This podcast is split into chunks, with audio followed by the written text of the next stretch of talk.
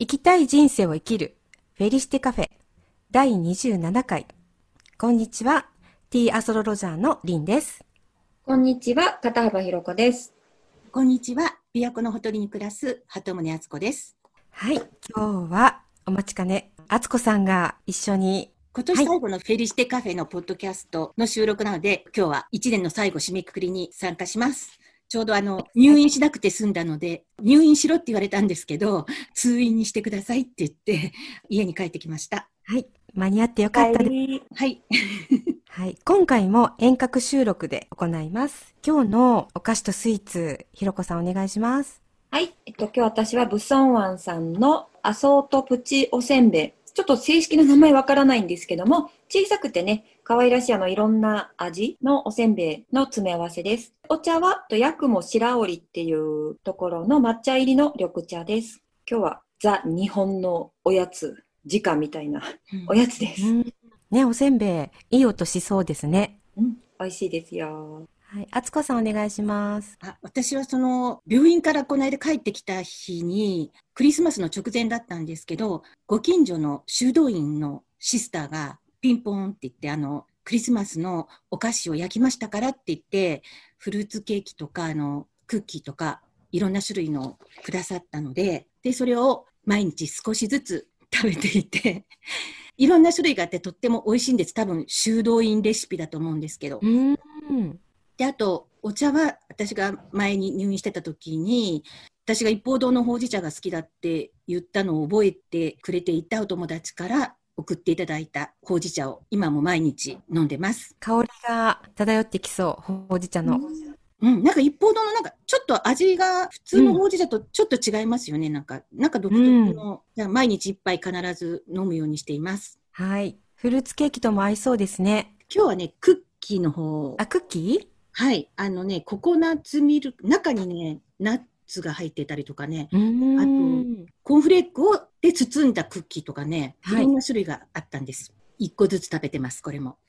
ね。いいな。お茶の時間が楽しくなりますね。楽しみにね。リンさんは、えっと、私はですね、来年のね、干支が牛じゃないですか。で、その牛が、ちっちゃなね、お菓子なんですけど、絵馬の形をしている、その天面に、なんか牛のね、可愛い絵が押されている半生菓子です。可愛いでしょ？かわいい。ね。で、中はね、かじるとミルクあんが出てきます。で、そのミルクあんの外側に、黄身のね、ハブタエあんが包まれてるんですね。なので、ぜひね、これはお土産とかね、お年賀のね、されるといいのかなと思いました。私はお煎茶を合わせたいと思います。それぞれ皆さんのおやつというか、想像が膨らみますけど、はい。あ、先ほどね、また私はちょっと、あつこさんが帰ってきてくれたというか、嬉しさのあまりすっ飛ばしてしまいましたが、え今日は12月30日、今年最後の蟹座の満月です。で、まずは12月15日、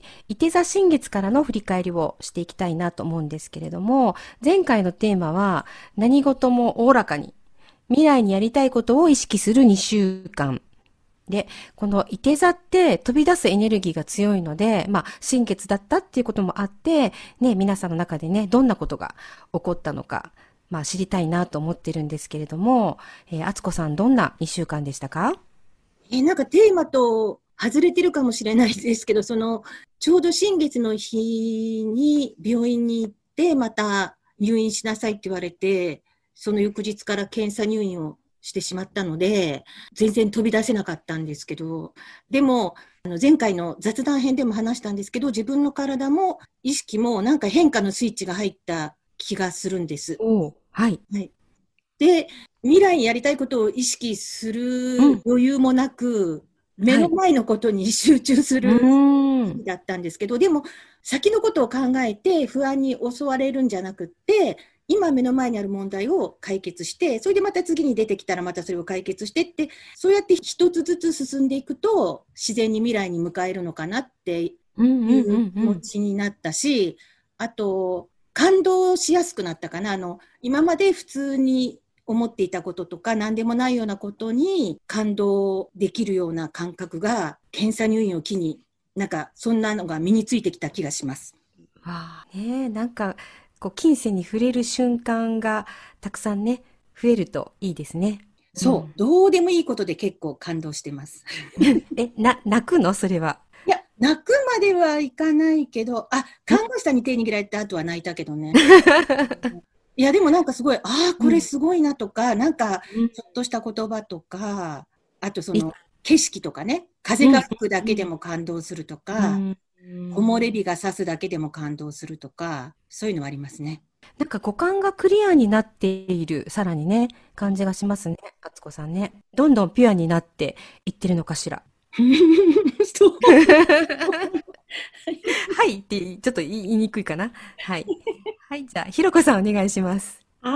はい。えっ、とね、毎日のスケジュールの消化に必死の1週間でした。なんか途中グレートコンジャンクションもあって、私日にちがちょっとこんがらがってて、明日だと思って楽しみに、まあもちろん連続する時間の中でね、ぷっつい変わるタイミングじゃないとは分かってたけど、まあうん明日だなと思ってたら、今日だ前の日に、あつこさんがグレートコンジャンクション後初めての日の出っていう写真を送ってくれて、え、もう終わってたの？みたいな。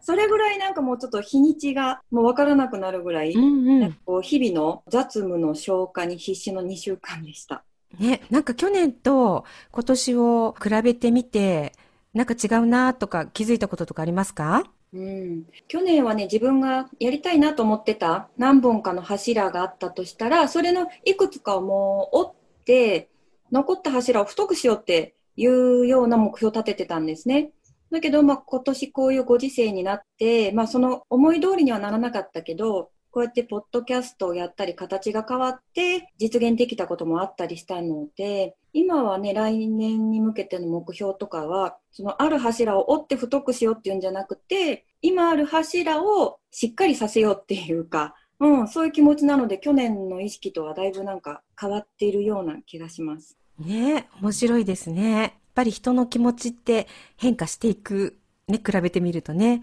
よくわかりますね。リンさんの2週間は？いは。あ。ありがとうございます。私もというかね、ちょうどその新月の次の日ぐらいから少し体調が良くなくて、やらなきゃいけないこともストップして、ちょっとね、スローダウンするような形だったんですけど、でもまあ、グレートコンジャンクションに向けて、まあ、精神も体も準備しているのかなっていうふうに自分で受け止めて、まあ、ゆっくりする時間を過ごしていたんですけれども、まあ、そのその新月の日に、フェリシテムーンノートに、これから何を広げていきたいかなって考えて書いてみたんですけど、去年とね、同じというかね、まあ来年やっていきたいこととリンクさせて考えたときに、やっぱり出てくるのが、好きな場所で好きなことをしたい。それ何したいのって自分でね、問いかけたら、やっぱり、まあ、先生術、ね、プロフェッショナルになりたいとか、美味しい紅茶を皆さんにあの知っていただきたいとか、まあ、同じような、去年とね、同じようなことが出てきて、まあ、それを地道にコツコツやっていく。でも意識はね、変えてやっていきたいなと思ってるんですけど、ま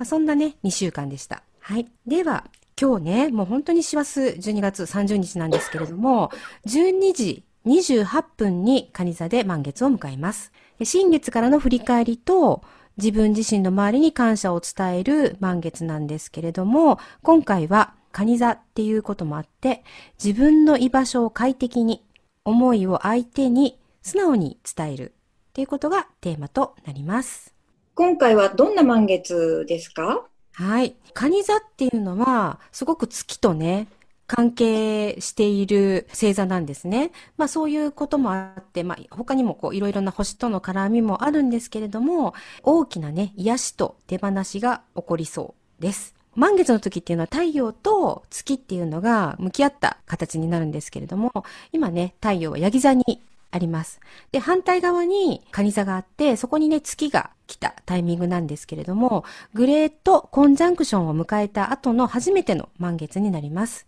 で、雑談編でもね、あの、あつこさんといろいろ話をしていましたが、えっと、これからね、徐々に私たちのライフスタイルとか価値観が変わっていくだろうと。その、まあ、始まりとしてね、何を意識したらよいのかっていうのを教えてくれる満月です。具体的には何を意識していったらいいんでしょうか？はい。まあ、それを、カニ座のね、キーワードから深掘りね、していきたいなと思います。えカニ座っていうと、どんなキーワードが出てきますか？お二人に聞いてみたいんですけれども。家とか、うん。あ、でも深くこもる感じとか、うんうん。ひろこさんは？えっと、私、あの、今年の夏ぐらいだったかな、一度、カニ座のが、えっと、満月か新月か忘れてしまったんですけど、カニ座の時が、新月やったっけ、新月。うん。で、あの時やっぱカニ、カニ座ってこう、甲羅があるから、殻があって、うんうんうんうん。殻をこう、吐いてみるのも、まあ、一つのうん方法だよっていう、うん別にいいとか悪いとかじゃなくてね、そういう方法もあるっていう話の時があったんですけど、はい私。はそれがすごく苦手で思考が止まったっていう記憶。覚えてます。ひろこさんの反応が。止まったという。そう、止まったことありましたね。カニ座のそう新月理由はわからないけど、ちょっと苦手意識があります。うんうん。キーワードとしてはね、満月でも新月でも同じなんですけれども、カニ座といえばね、やはりね、家族とか子供のことを表すっていうふうに言われてるんですけれども、あとはリラックスできる場所、料理をすること、温かみのある親しみやすさ、共感して見守る、育てる、支え合う。ちょっとピンとこないかもしれないんですけど、直感や記憶力っていうのもカニ座のキーワードの中にあります。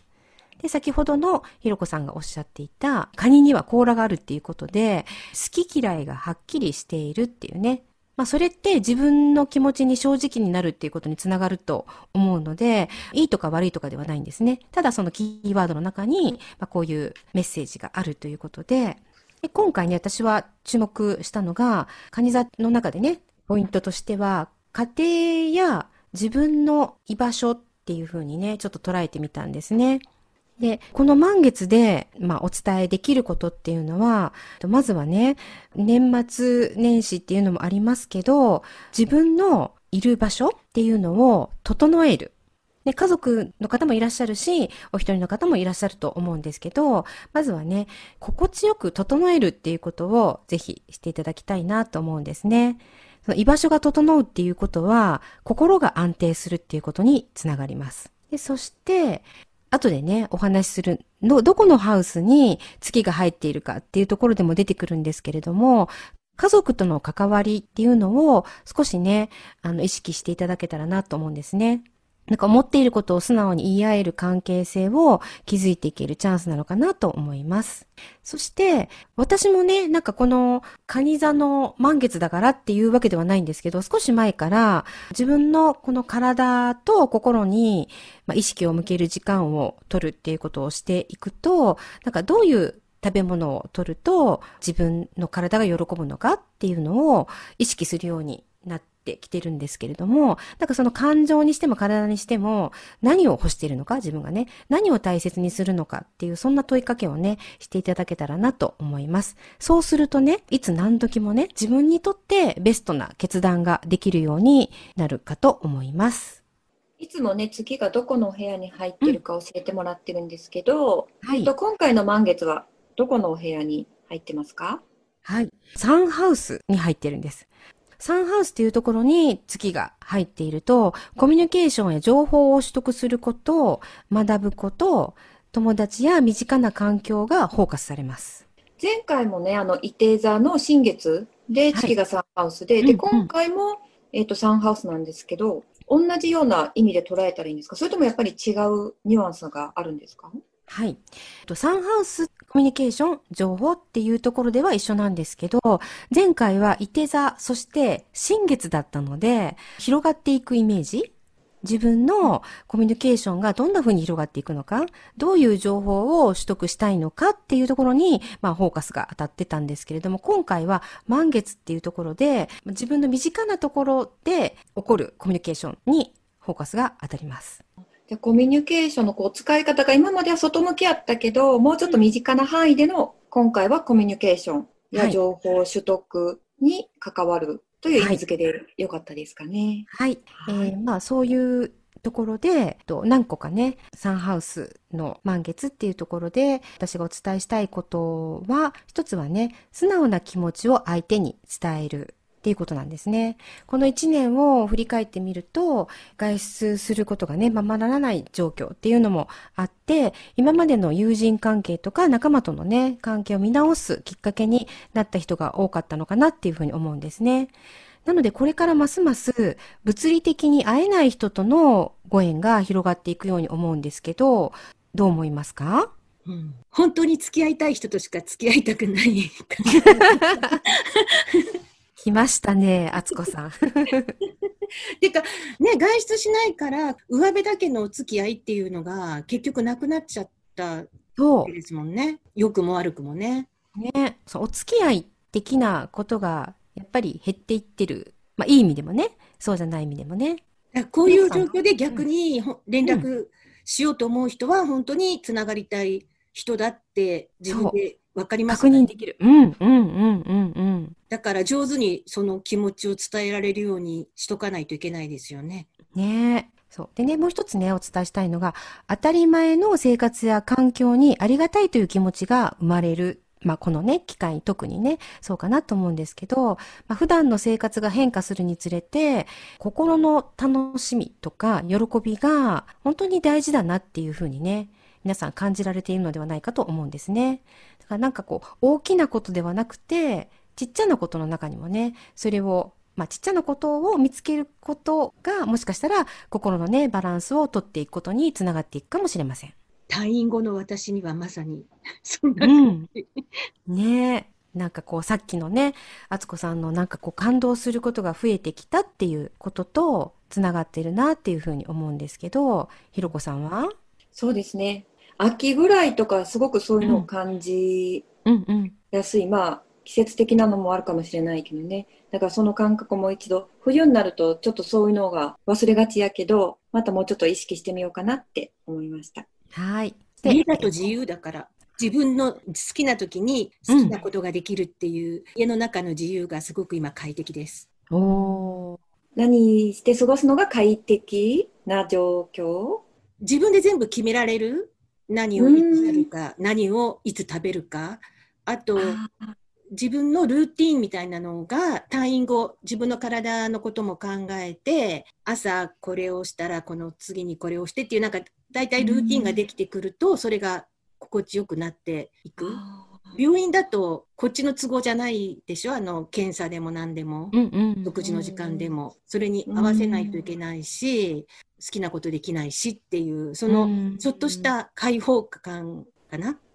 小さな開放感。はい。えっ、と、三つ目は、2021年、学びたいことの情報を収集することに意識を向けてみてください。えー人の中にあるね、順応性って本当に素晴らしいなって思うんですね。えー先ほどの不自由から自由っていう話もありましたけど、何かね、新しい楽しみや喜びを見つけていくことが、心のバランスにつながっていくとしたら、この来年さらにね、どういうことを、まあ学びたいことだけじゃないんですけど、やってみたいことっていうのを、情報を集めるっていうね、ことを意識していただきたいなと思うんですけれども、あつこさんは何かされてますか？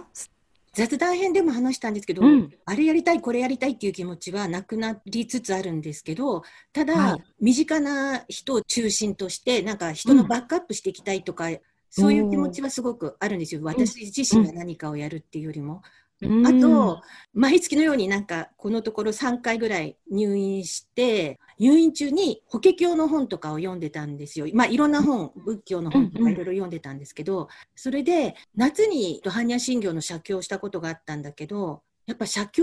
してみるといいかもと思ってで、うんうん。あの法華経の写経を始めたとこなんです2週間ぐらい前から。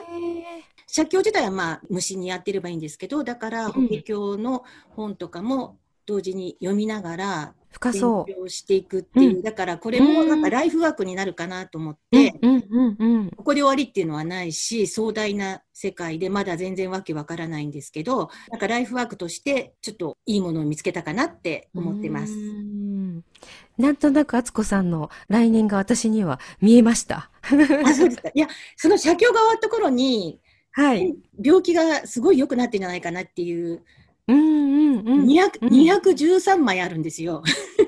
基本的に1日1枚なんだけど、1枚書くのに1時間半ぐらいかかるんですよ。まあ、慣れてきたらもうちょっと早くなるかもしれないけど。うんうんうんうんうん。でもその時間って、瞑想してるのに近い状態かなって思うので、そういう時間を持てるってすごい贅沢かなと思って。筆で書くの？そうです、そうです。墨を自分でするとこから始めて、えー、すりながら心を整えて、で、うん書き始めるっていう。うんうん。なんかちょっとあの、子供の頃にね、書いた墨の匂いがすごい懐かしく、恋しねく、え。うん。うん。子供の時にね、書道をやってた、なんかその世界に戻ってるみたいな感じで、うんちょっと原点に帰るっていう感じですかね。おー。新しい敦子さん。楽しみです。なんか年寄り臭くなってるかな。いやいやいやいや、そんなね。はい。ひろこさんは？私は、えっと、仕事に関して、もうちょっと仕事の、に関する知識を深めたいなって最近思うようになりました。なんか今まで自分の中の生活で捉えてた仕事のスタンスと、最近自分の中にある仕事のスタンスがちょっと変わってきたかもって思うようになったほうほう。んで、うん。ちょっと勉強しなきゃなって 思うようになってたとこだったんで、ちょうどこのタイミングでね、うん。ちょっとこの意識してね、なんか自分でテーマを決めてみようかなって思いました。なんかあの、まあ、満月ではあるんですけど、あの、エネルギー的にはね、新月がまあ、スタートだとしたら満月は感謝するってとこなんだけど、なんか、満ちるっていう意味では、何かひろこさんの中で、こう、満ちたものがあって、そこから新しく、こう、世界を広げていこうっていう感じが、今、すごくしてきたので、そっちに向かってるのかなと思います。えっと、今回満月で手放しとかそういう方向やけど、その勉強を始めるとか、そういうこと始めてもいいんですか？それとも始め、新月に始めるために、今は準備で終わっといた方がいいんですか？そうそう、本来はね、あの、月のサイクルで言うと、えっと、新月に始めるのが、まあ、パワー、月のパワーが乗るっていうふうに言われてるんですけど、あの、始めちゃいけないっていうわけでもないんですね。まあ、もし、さあ、今日から勉強しようって始める日を決めれるとしたら、新月の方がいいと思うので、まあ、実際始めるのは新月の次の日がいいって言われてるんですけど、新月はお願い事を書く日。うんうんうん。うんなので、こう、満ちてきたものを、今度、あの、どういうふうに、こう、新月でスタートさせるかっていう、寝かせるあと、準備するそんな時間にしてもらえたらいいかなと思います。リンさんは？私は、あの、先ほども言いましたけど、まだまだね、先生術勉強したいなっていうのがあって、やっぱりそこに付随して、インド哲学みたいなことだったりとか、もちろん仏教だったりとか、いろんなこう宗教とかも少しずつね、自分で紐解いていきたいなっていうふうに思っているので、まあその情報収集をこの2週間の間にしたいなと思ってます。はい。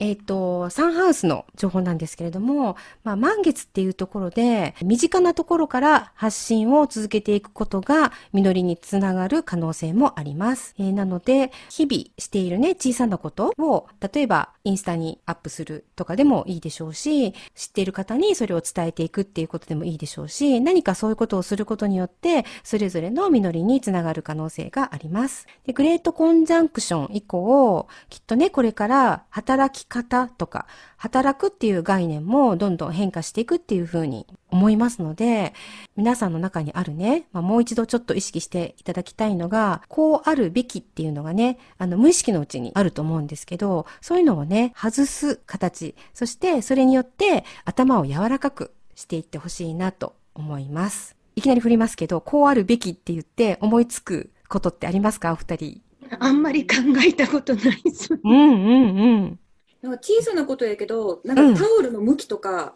気になる。あの、こうあるべきね。輪になった部分を手前に向けて、なるほど。積んでおいて、私の中では、うんうんうん洗濯ってね、畳んはいでしまうっていう、それが私の中での心地よい完成形なんだけど、家族がそれを無造作にとって、クローゼット開けた時に乱れてると、うん。ふーってなるのね。乱れてるって。だけどそういうのね、こうあるべきっていうのを外したら、崩れてるって胸がざわざわしなくなるかもしれないですね。そうそう。なんかね、些細なことなんですけど、そういうことから外していただくと、どんどんね、頭がね、あの、今硬いってわけじゃないんですよ。でも、なんか、意識が変わっていくんじゃないかなっていうふうに思うんですね。と、まあ、今年、今年もそうだったんですけれども、来年もね、どんどんね、その年齢とか場所とか関係なくね、自分たちが好きな分野、興味がある分野でね、交流がどんどん増えていくかなっていうふうに思ってるので、まあ、それぞれ好きな分野って違うと思うので、どんな風にね、広がっていくのかなっていうのはね、楽しみにしています。なんか年取ってきてるけど、年齢の感覚って本当にないですよね。自分がね年取ってるって、なんか自分の年齢を書いてびっくりすることあるし、あるある。うん。あと私は多分これは父親のせいだと思うんだけど、うん女だからって言われたことが、育ったことがないんですよ。だから、女だからこうするべきとか、こうしちゃいけないとか、そういう制限一切な、言われた記憶がないし、それで女子校に行ったから、女子校だったら女子で何でもやらなきゃいけないでしょ？力仕事ではいも何でも。うん。だから女にできないことはないっていうか、女だからやっちゃいけないとか、女だからやるとかいううん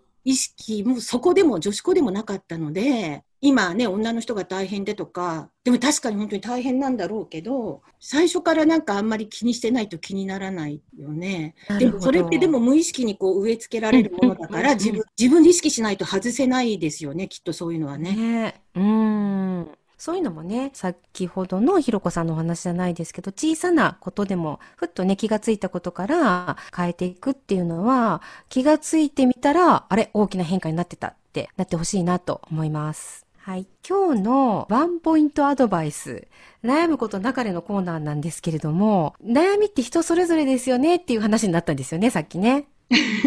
で、あつこさん。私もね、入退院繰り返して、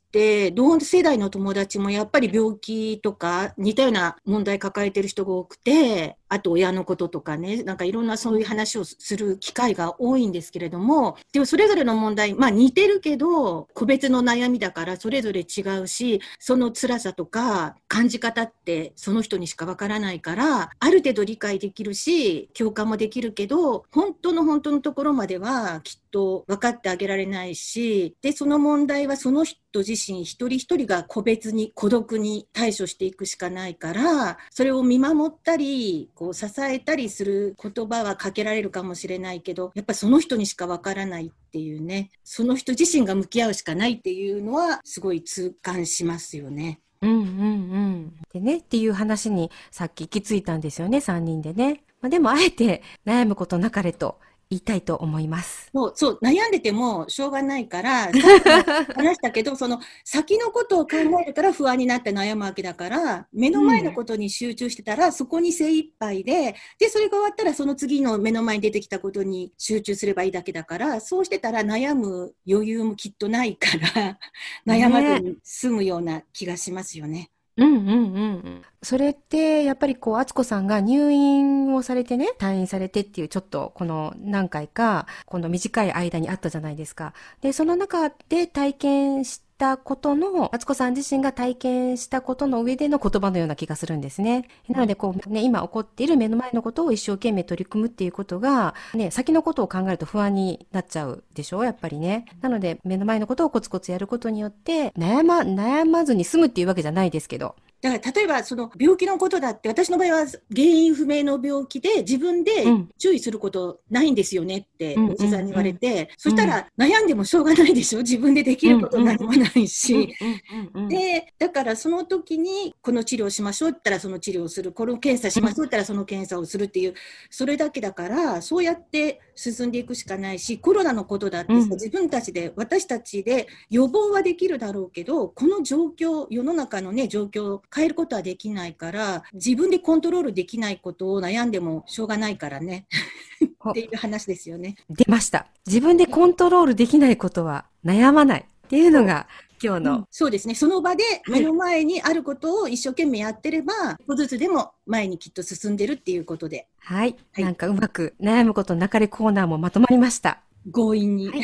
いえいえいえいえ。はい。そうしましたら、えっ、と、今回は自分の居場所を快適に、思いを相手に素直に伝えるっていうのがテーマだったんですけれども、このカニ座満月から2週間、どんなことを意識して過ごしたらいいか教えてください。はい。まずはね、くつろげる環境を皆さん作ってください。インテリアを変えてみるっていうのもいいですし、まあ、あの、大掃除を兼ねて部屋のチェンジ、家具の場所を変えるとか、そういうのもね、いいかなと思うんですね。で、家族とね、まあ、過ごす時間を取れる方はね、取っていただけたらなと思うんですけど、まあ、取れない場合でも連絡を取って、この1年ね、どんなことがあったかとかね、まあ、健康を気遣うっていう意味でも、コミュニケーションをね、していただけたらなと思います。そして、まあ、あの、このお正月休みっていうことだけではないですけれども、自分のね、時間とか、プライベートを充実させていただけたらなと思うんですね。まあ、あえて何もしないっていうのもありです。なんかね、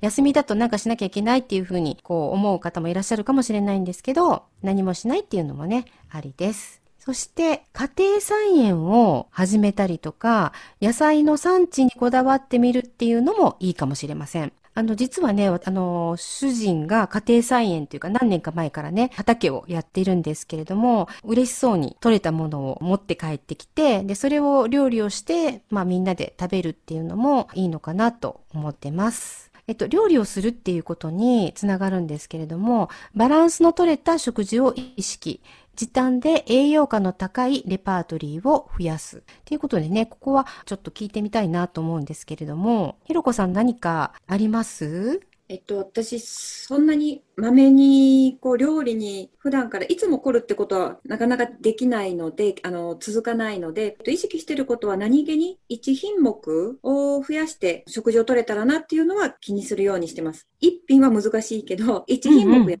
たら可能かなっていうことで、例えば何かにこう青のりを入れたり、ごまを入れたりとか、まあ梅肉を添えるでもいいんですけど、大根おろしとか、まあ何かそういうね、ちょっと添え物とかで何気に1品目増やせたらいいなということを意識、普段はしています。うん。あ、なんかそれなら私もできそでもあの家族には、これにはごまはいらんやろってよく言ってます。う。な、何でもかけるなとかね。そうそうそうそう。まあでもありです。はい、ありありあり。で、えっ、と、それとですね、体を意識していただくということで、肩甲骨、皆さんね、ちょっと前かがみになっているかと思うので、胸を開くっていうエクササイズを意識して2週間やってみてください。あとは、あの、この脇のあたりをリンパが通っていると言われている脇のあたりのマッサージをぜひね、やってみてください。じゃあこれを踏まえて、えっと、今回フェリシテムーンノートへ書くことを教えてください。はい。満月は感謝をするタイミングなので、まあその上でお願い事をする場合は、あたかもすでに叶ったかのように何々になりました。ありがとうございますっていうふうに感謝の気持ちを乗せて書くと引き寄せやすくなります。自分に対してもですし、家族や周りの人に感謝の気持ちをぜひ書いてみてください。あとね、冒頭で私たちも振り返りしましたけれども、この間のね、伊手座の新月からのお願い事の振り返りを、叶ったこととかね、嬉しかったことも書くといいというふうに言われています。そして、望む未来がリアルに叶ったところをイメージして、感謝の言葉とともに綴るとをしてみてください。あとですね、手放したいことも書くといいんですね。なので今回ね、リリースできることは、心配性だったり、傷つきやすさです。例えば、私は心配性なので、これから心配しない私になります。っていう形でもいいですし、何かね、手放したいこと、気持ちの上でね、手放したいことも書いていただけるといいかなと思います。例をね、何個かお伝えしたいんですけれども、例えばね、これから結婚を考えている方だと、〇〇さんと温かい家庭を築きます。ありがとうございます。家族に対する不満が自然となくなりました。毎日が穏やかです。願い事が叶いました。ありがとうございます。これからも良い習慣を続けます。子供、または、えーお仕事をされている方だと、スタッフや部下の成長を見守り、サポートすることができました。ありがとうございます。っていうふうにね、書いていただくと、ますますね、良い関係性を生むことができます。はい。では、今回のおすすめの色をお願いします。はい。今回は、アイボリーです。私の中では、パールのイメージなんですけれども、カニ座といえば月。月といえば、ホワイトムーンというか白いね、黄色い月というより、白っぽい月のイメージなんですけれども、パールなんですね。で、パールのイメージが人生において苦しかったことを流してくれる。今回ね、大きな癒しがあるんではないかなっていうところにつながるんですけれども、つけることで癒されるってわけじゃないんですが、まあ、パールをつけていただいたり、アイボリーを意識すると流されやすくなるかもっていうことと、あとは客観的に自分を見ることができるようになる色っていうふうに言われています。さっきリンさんがあの、カニ座といえば月って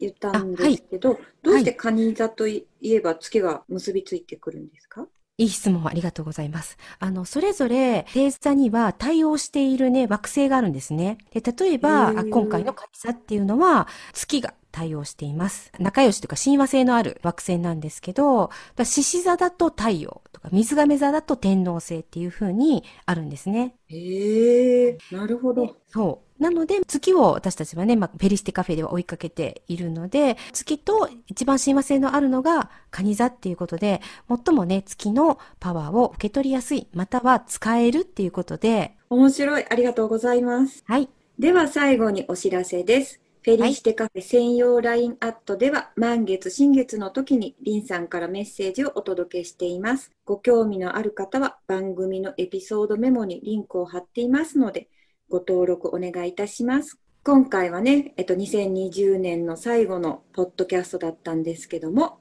次回、年が明けた2021年初めてのフェリシテカフェの案内をお願いします。はい。1月6日、加減の月、雑談編から